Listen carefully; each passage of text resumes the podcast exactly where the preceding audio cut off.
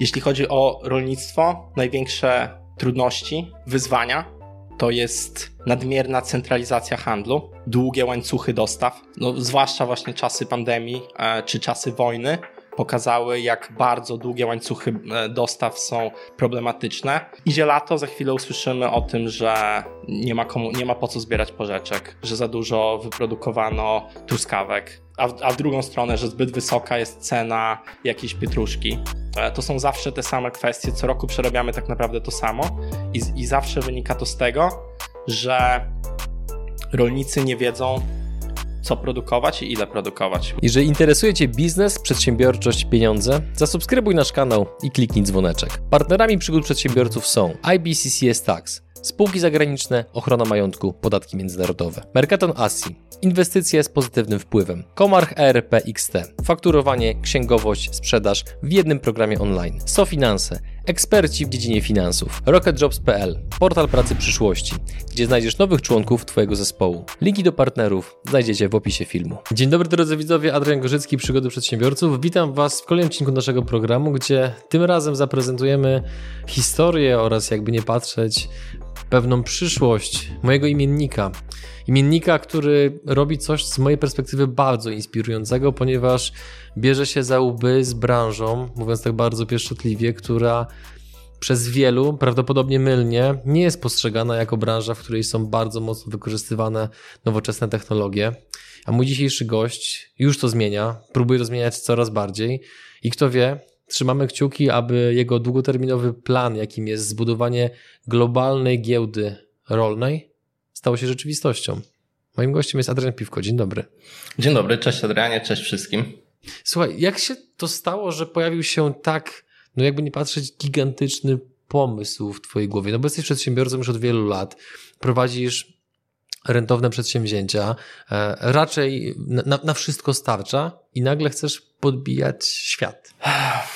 Wiesz co, z grubej rury tylko, pytanie. tylko tak potrafimy.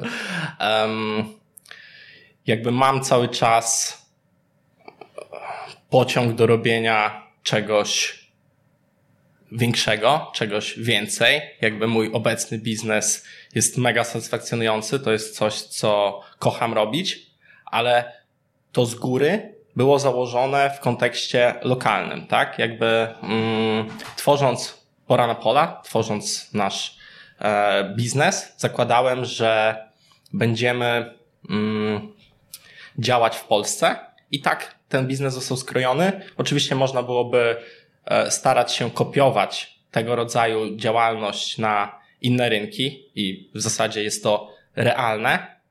Mm, jednak mm, prowadząc pora na pola też jakby wiem, jakie są ograniczenia, jakie są bariery logistyczne. Głównie są to bariery logistyczne i wiem, jak można zarządzić handlem żywnością lepiej, jakby nie wchodząc w te wątki e, związane z logistyką e, poza krajem.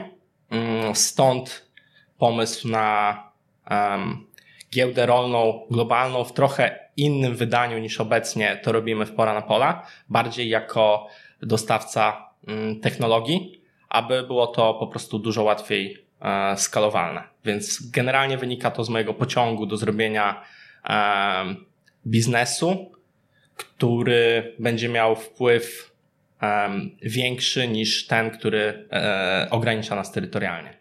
Zanim zapytam Cię, jakie widzisz szanse, że to się wszystko uda oraz zagrożenia, które będą to utrudniały, to powiedz jeszcze proszę naszym widzom, którzy nie słyszeli jeszcze o firmie, którą prowadzisz obecnie i z sukcesami rozwijasz, czym jest Pora na Pola? Mhm. Pora na Pola jest internetowym targiem naturalnego jedzenia z dostawą do domu, czyli mm, zrzeszamy siatkę małych rolników, małych producentów, um, takich rzemieślników, generalnie pasjonatów produkcji żywności um, i dostarczamy ich produkty konsumentom do domów. Są to konsumenci, którzy są w kwestii jedzenia dużo bardziej wymagający. Można wprost powiedzieć, że jesteśmy taką niszą, e, gdzie staramy się dostarczyć naszym konsumentom najwyższą jakość żywności bez jakby żadnych kompromisów. Mm, I biznes już prowadzę od 4,5 roku. Prawie zaraz w zasadzie będzie mm, 5 lat. E, udało się przejść drogę od jednoosobowej działalności gospodarczej e, do firmy zatrudniającej kilkadziesiąt osób, współpracującej z kilkudziesięcioma osobami, e, do spółki akcyjnej, która ma obecnie mm, na pokładzie 1600 akcjonariuszy. Robiliśmy to bardzo szybko, jakby ten przeskok z tej działalności, która była pod koniec 2017 roku, a która jest teraz, był mm, naprawdę duży. Pozwól, że przejmę mikrofon na chwilę, no bo oczywiście są firmy, które skalują się w jeszcze szybszym tempie, ale takich firm jest najczęściej promil.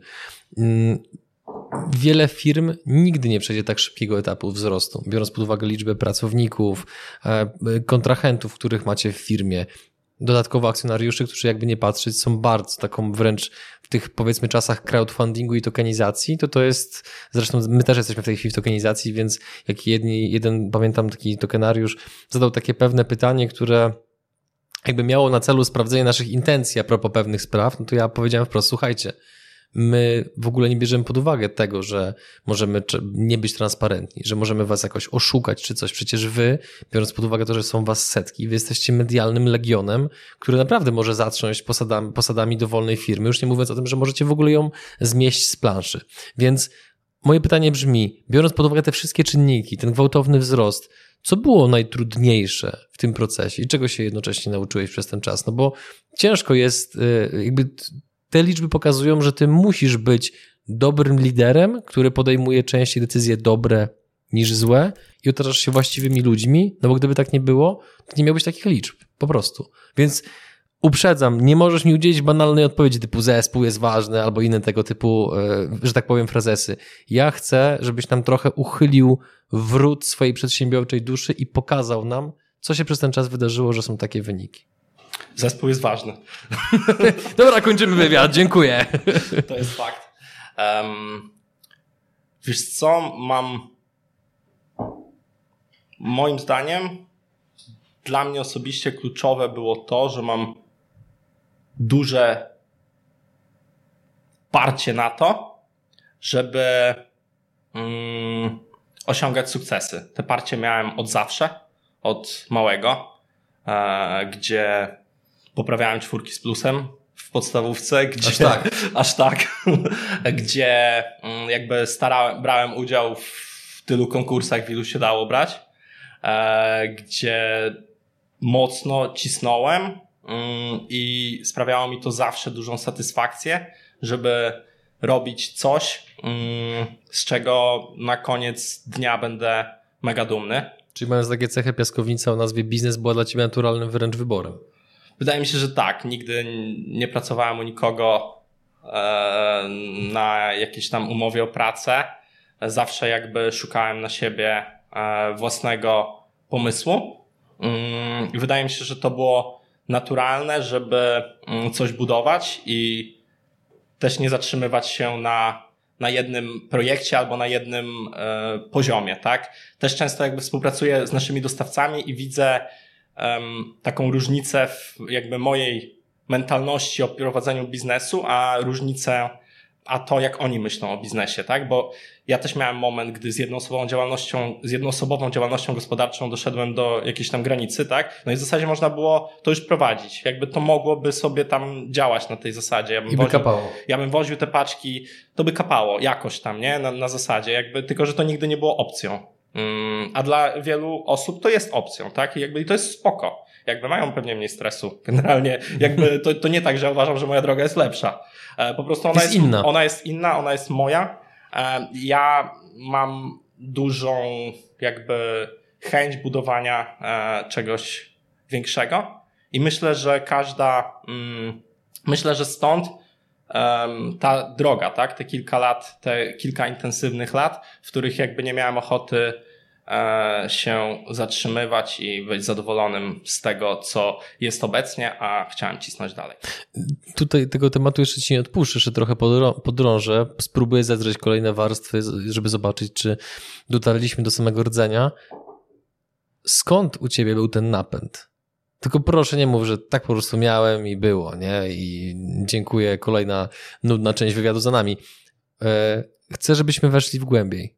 Z czego wynikał ten napęd? Bo ten napęd, taki reaktor atomowy, no to to jest tak silna broń w dłoniach przedsiębiorcy, który ją dzierży, że podejrzewam, że wiele osób chciałoby mieć coś takiego. Więc teraz pytanie, czy to był typowo natural, czy może to była kwestia pewnego wychowania, czy może to była kwestia pewnych decyzji, które świadomie bądź nie podejmowałeś jako dziecko. Jak wykształc wykształciłeś w sobie taki napęd? Wydaje mi się, że było, jest to mocno, e, mocno to wynika z kwestii mojego wychowania. To znaczy, e, dokładnie pamiętam, że e, jakby rodzice bardzo mocno wzmacniali e, we mnie tą chęć do robienia czegoś więcej, a jednocześnie bardzo dużo ode mnie wymagali. Jakby nie wiem, czy nie za dużo, jak sobie o tym pomyślę teraz z perspektywy czasu, ale no mieli, miałem e, na pewno przede wszystkim przestrzeń do tego, żeby coś robić. Jeżeli mówiłem, że chcę się zapisać na szachy, na tańce, na coś tam, to nie było ze sobą związane, a i tak chodziłem, nie? Jakby jednego dnia na to, drugiego dnia na to. Więc ogromna przestrzeń do tego, żeby um, robić tylko to, co sobie wymyślę, to jakby um, rodzice dawali mi tą szansę, a jednocześnie dużo ode mnie egzekwowali, bo pamiętam do dziś, właśnie, skoro pamiętam to do dziś, to to musiało w jakiś sposób mocno się zakorzenić, e, jak Mm, dostałem jednodniowy szlaban za to, że na, napisałem chmura przez uskresko na dyktandzie. Więc no, jakby to, to, to świadczy o czym. No, Aha. Była jakaś pre... poprzeczka. Tak, i presja do, do tego, do jakiejś wymagania od siebie jak najwięcej, mm. nie? I jakby do szczególnego zwracania uwagi um, na błędy żeby z nich jakieś wyciągać później wnioski. No ja przynajmniej e, tak do tego podchodzę. Mhm. I druga część pytania a propos jeszcze tego wątku. Mm, co powoduje, jakby jaka jest, bo to jest tak, że wiesz, często jak się patrzy na przedsiębiorców, którzy idą ponadprzeciętnie szybko w jakiejś dziedzinie, tak jak jest na przykład w twoim przypadku, to często się widzi tą taką, wiesz, bezchmurne niebo, słońce, gościa w marynarce, który się uśmiecha, opowiada o czasach dzieciństwa, ale obydwoje wiemy, że ta moneta ma też drugą stronę, taką trochę powiedzmy bardziej mroczną. I pytanie brzmi, jaką cenę płacisz za to, żeby iść w takim tempie i wspinać się w tak wysoko i mieć takie ambicje, a nie inne?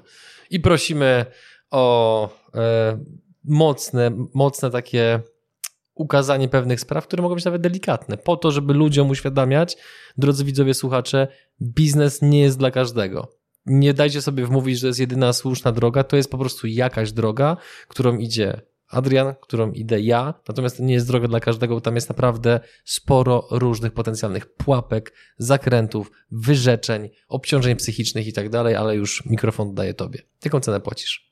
Nie miałem życia przez ostatnie kilka lat innego niż e, robienie biznesu. Tak naprawdę mm, dopiero myślę od roku, niecałego nawet roku, to się trochę zmieniło. Czas od rozpoczęcia działalności to był taki przepotężny zapieprz, e, który spowodował, że nie miałem czasu na nic innego. Nie poznawałem się z innymi osobami, w sensie jakby z nikim się tak naprawdę nie spotykałem. Pracowałem bardzo, bardzo dużo. E, bardzo zacząłem też lekceważyć swoje zdrowie do tego stopnia, że cóż, jakby szef bez butów chodził, bo e, z żywnością, z jedzeniem było u mnie mega słabo, zwłaszcza w okresie pandemii, gdzie e, już jakby ten impuls do wzrostu e, w takiej firmie jak nasza, która dostarczała żywność do domów, był przepotężny, więc u mnie kończyło się to śmieciowym jedzeniem, przepotężnym przytyciem, po czym zdiagnozowaniem insulinooporności e, i tak naprawdę ogarnąłem się pod tym kątem gdzieś dopiero mm, rok temu, dokładnie chyba rok temu e, w maju Poszedłem do lekarza, stworzyłem leczenie, jestem, pracuję teraz z trenerem personalnym, pracuję z dietetykiem, z cateringiem żywnościowym i mega się pilnuję. Pojechałem na wakacje, E, znalazłem sobie partnerkę, więc e, w os- na imię? Kamila. Kamila, pozdrawiamy cię, tak jak moja żona. O, Adrian Kamila. Tak, tak. Spoko. E, więc, a przez poprzednie jakby 4 lata, żeby była jasność, nie byłem też w związku. Um, cały czas robota. Cały czas robota, więc e, jakby dużo, naprawdę dużo poświęceń i jakby wręcz ja osobiście wskazuję na to, że wcale nie uważam, że jakby droga przedsiębiorcy jest najlepszą drogą, bo to znów jest chyba to samo, co wcześniej, że to jest jakaś droga, tak, czyjaś. Mm, I na pewno jakby przesadziłem, nie? Jakby, znaczy uważam, że można byłoby mm, zrobić to samo albo zrobić 90% tego na przykład, e, troszeczkę mając luźniejsze podejście. E, ja tak wybrałem. Myślę, że na szczęście w porę się ogarnąłem. Tu ci przerwę na chwilę, no bo ty już się ogarnąłeś, ty jesteś już w toku podążania zupełnie inną ścieżką, ale zakładam, że mogą, może nas słuchać wiele osób, które e, mówiąc wprost, przepraszam za mocny język, trudno, wszyscy go używamy, więc nie udawajmy, że jest inaczej. Wiele osób jest w trakcie w tej chwili zapierdolu. Oni dociskają mocno, często poświęcają czas wolny, rodzinę, zdrowie, inne rzeczy, więc jeżeli mówisz, że mogłeś pewne rzeczy zrobić inaczej, to co byś zrobił inaczej? Bo być może to, co powiesz, będzie miało wpływ na to, że ktoś nie zdobędzie orderu insulinooporności, bo wyhamuje w porę właśnie dzięki temu, co powiesz. U mnie przełomowym jakby pomyśleniem było to, że odkładam życie na później. Że jakby ten zapierdol, jakby ja nie wracałem do domu i nie mówiłem, że jestem szczęśliwy tego zapierdolu, tylko wracałem do domu i myślałem sobie, że kiedyś będę szczęśliwy z tego zapierdolu.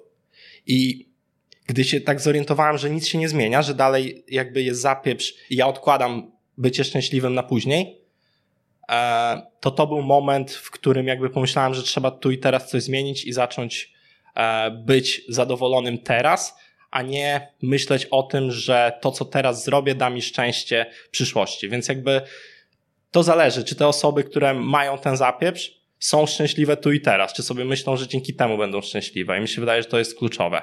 Ja w pewnym momencie e, nie byłem. Byłem zbyt e, jakby zapracowany i myślałem o tym, że to mi da szczęście kiedyś, a to chyba nie o to chodzi. Drodzy widzowie, słuchacze, właśnie o takie odpowiedzi, takiej jakości walczymy, więc dziękuję Ci, Adrian, że uchyliłeś e, i, i powiedziałeś sprawy, które, no umówmy się, to nie jest prosto mówić o takich rzeczach, nie? Łatwiej jest mówić o sukcesach, planach, ambicjach i tak dalej. E, niemniej, nie będę Cię już dłużej męczył tym wątkiem, bo i tak powiedziałeś sporo. Dziękuję Ci za to i teraz wróćmy do mm, meritum rozmowy.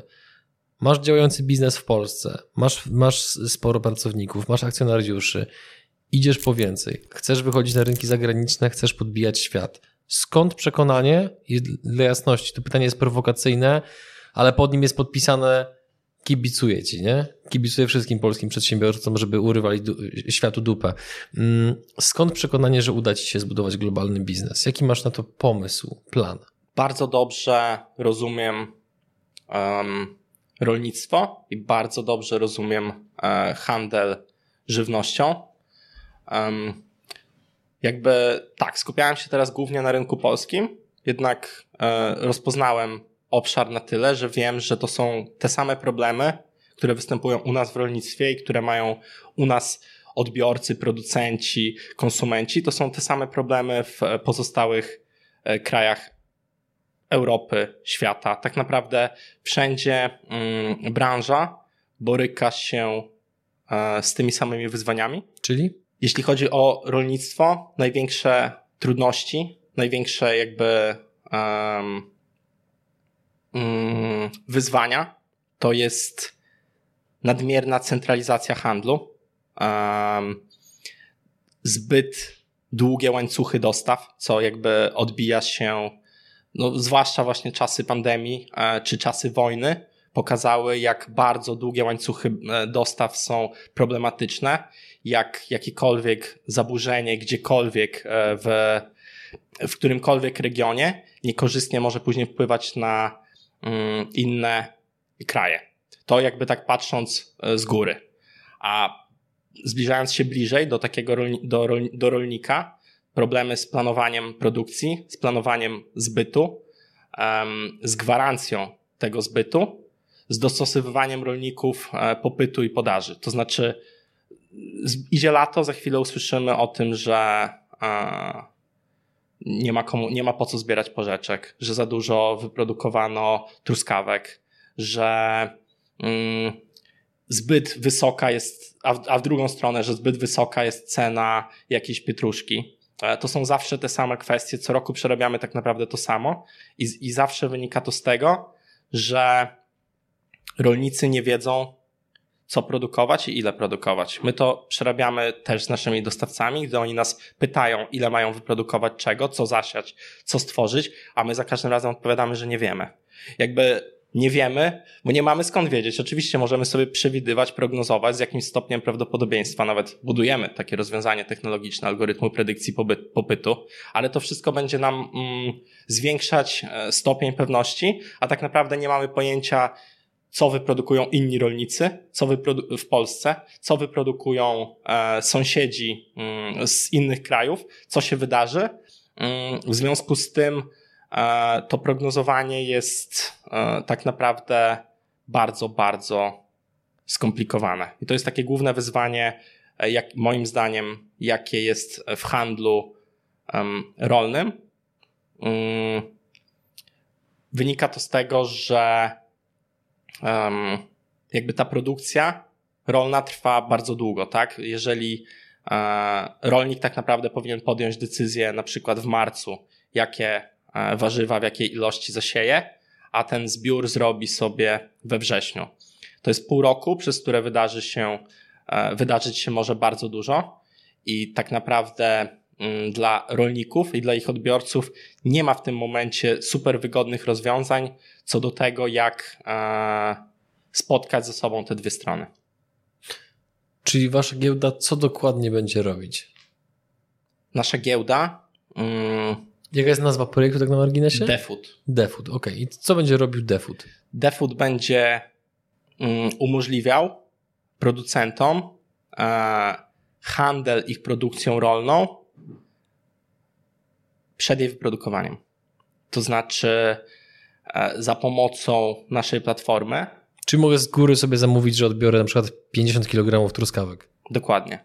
E, jakby chcemy dać gwarancję rolnikowi, ale też gwarancję odbiorcy, bo to działa w dwie strony. Działa też w tą stronę, że my w tym roku nie mieliśmy jak zaoferować szparagów, bo nie mieliśmy skąd, bo ich jakby po prostu nie zakontraktowaliśmy w żaden sensowny sposób. Więc jakby to daje z jednej strony gwarancję producentowi, a z drugiej strony gwarancję odbiorcy, co do um, wyprodukowania odpowiedniej ilości, tak?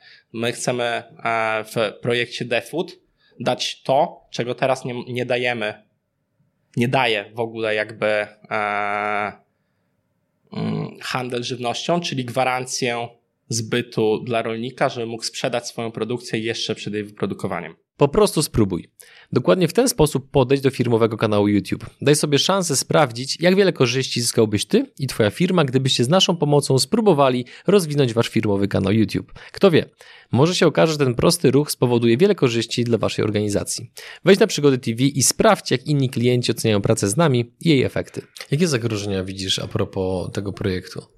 I żeby było jasne, nie pytam po to, żebyś ty teraz sam mówił, że słuchajcie, to się nie uda, bo X, Y, Z. Nie, to absolutnie nie o to chodzi, tylko bardziej o to, żeby po prostu sprawdzić i pokazać, czy stąpasz twardo po ziemi, czy raczej są może różowe okulary i nie widzisz żadnych przeszkód na drodze do bycia Amazonem handlu żywnością na świecie.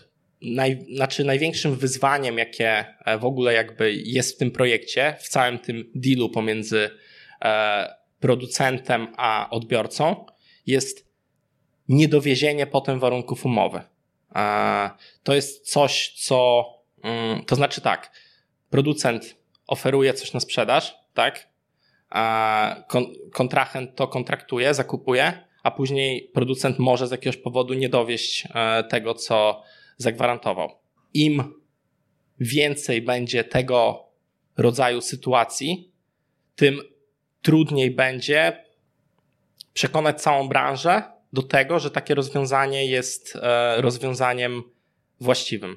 My to postrzegamy w ten sposób, że za wystawieniem kontraktu z wyprzedzeniem idzie także niższa cena.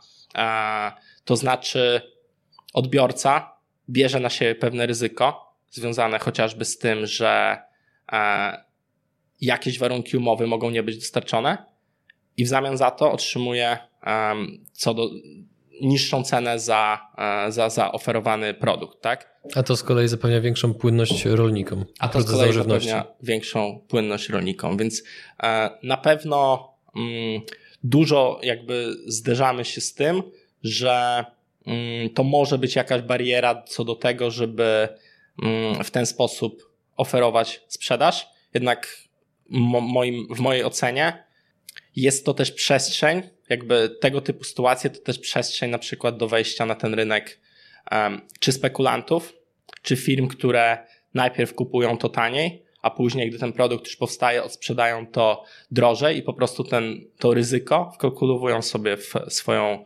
marżę. Ty, ty, mam wrażenie, że ty to traktujesz chyba typowo w kategorii po prostu wyzwania. Jakby, że bierzesz się za łby z tą branżą i masz już doświadczenie, masz przytarcie z rynku polskiego i teraz po prostu chcesz to bardzo mocno przeskalować na, po prostu przez pryzmat całego świata. Dobrze rozumiem? Tak, zdecydowanie tak jest. Um, dzięki temu, co do tej pory um, zrobiłem, wiem, jak zdigitalizować handel żywnością, jak zdigitalizować um, obrót kontraktami rolnymi um, i jak poskracać łańcuchy dostaw, co według mnie jest kluczowe do tego, żeby zapewnić odpowiednie funkcjonowanie giełd, na których rolnicy spotykają się ze swoimi odbiorcami. Zbliżając się powoli do końca naszej rozmowy, to nie mogę Cię nie zapytać e, o coś, co być może być takim pytaniem trochę bezpośrednim, natomiast nie odbieraj go, że ono jest ofensywne i tak dalej, tylko ja po prostu, moim skromnym zadaniem jest dojście do prawdy w każdy możliwy sposób. Mm, biorąc pod uwagę, że masz w sobie ten drive, że byłeś gotów do takich poświęceń, które jakby nie patrzeć nadszarpnęły twoje zdrowie, które w tej chwili odbudowujesz. No to jeżeli jesteś gotów dźwigać na sobie taki ciężar, to w ogóle czemu branża rolna? No bo to jest kwestia idei, czy to jest kwestia tego, że długofalowo widzisz w tym wszystkim potężne pieniądze, czy jest w tym może jakaś misyjność? Co jest napędem, który powoduje, że wybrałeś akurat to, a nie na przykład budowę statków albo fotowoltaika, czy inne tego typu rzeczy? Pieniądze można robić na wszystkie sposoby, jednak żywność to jest coś, co kocham, na czym się znam, w co wsiąknąłem, co stało się moim życiem. I uważam, że jeszcze jest bardzo dużo dobrego do zrobienia. I myślę, że to zrobię. Drodzy widzowie, dziękujemy Wam za Wasz czas. E, jeżeli jesteście zainteresowani projektem Adriana, to zachęcamy, żebyście kliknęli link, który znajduje się w opisie tego filmu, a my tymczasem żegnamy się. Ja ze swojej strony chciałem Ci podziękować za rozmowę i powiedzieć jeszcze raz to, to co powiedziałem na początku, że E, kibicuję, aby ci się udało, bo biorąc pod uwagę, jak duży jest problem e, z żywnością na świecie, jak wiele problemów i wyzwań, też pod kątem takim czysto biznesowo-logistycznym, o czym zresztą sam mówiłeś, mają rolnicy, to mam takie przekonanie i bardzo kibicuję projektom, które nie tylko widzą wymiar finansowy, ale również wymiar taki, który może bardzo pomóc społecznie, więc trzymam kciuki, życzę powodzenia. Dziękuję bardzo.